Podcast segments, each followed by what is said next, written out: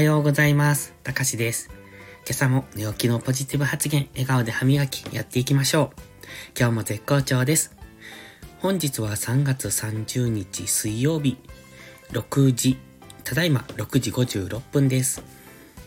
もうそろそろ3月も終わりですね。梅を見に行こうと思っているのですが、そろそろ梅の季節が終わりそうなので、次は桜かなただ桜の場合はかなり混み合いますので、あまり好きじゃないんですけど、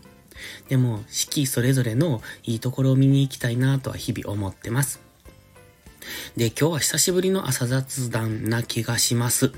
でね、最近ちょっと気になったことがありまして、えっ、と、Apple が、その iPhone の契約で、うーん、サブスクを導入するみたいなニュースがちょっと前に流れていたんですね。あの、個人的にはあんまりよく 理解できなかったニュースなんですが、サブスク、つまり月額課金で、えっ、と、iPhone を、まあ、うん、購入できますよっていうことなので、おそらく何かの、えっ、と、Apple のサブスクを、んサブスクに入れば iPhone を特別価格で、まあ、えー購入できるみたいな、そんな感じなんだろうと思います。で、今時代はサブスクにだいぶ、えー傾いてきているなって感じがして、僕自身もいくつかはやってるんですが、今やっているのがね、うーんと、YouTube のサブスク、そのプレミアム放送ってやつですよね。とか、あとは、 Voicy の、えっ、と、なんだっけ、プレミアムか。もやろうかなって、まだやってないんですけど、やりたいなと思ってて、それから YouTube は、あれです、えっ、と、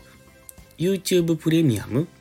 これかなり便利です。えっとね、うーんと、広告がなくなるし、ダウンロードできるし、あの、バックグラウンド再生できるし、YouTube プレミアムに関しては、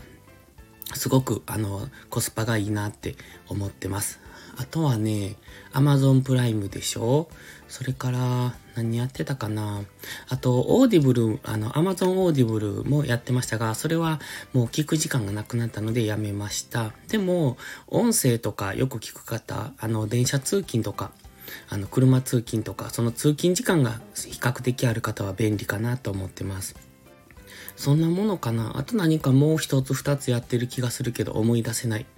結構僕的にはね、その自分がサブスクを契約するまでのハードルっていうのは比較的高いんですよ。本当はもっとポンポンってできればいいんでしょうけど、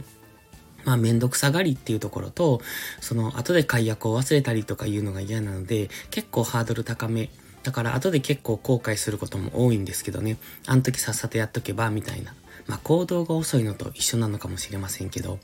でも、これからの時代サブスクで、えっ、と結構こういろいろ回っていく時代だなって感じますので、まあこれからもどんどん試していきたいなと思っています。そして、サブスクするときに注意なのが、やっぱり定期的に見直すことですよね。その入ったからって、まあ、月額料金は知れてますけれども、あのえっ、と、ただそれも積もれば結構大きな金額になってきますので、効かないもの、利用しないものっていうサブスクはやめていった方がいいなっていうのを、まあ、月1回ぐらいは見直していくべきじゃないかなって考えてます。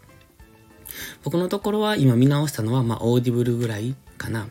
あとは比較的続けてますし、多分 YouTube プレミアムはやめることない。で、Amazon プライムも、まあ多分 Netflix とかの方が、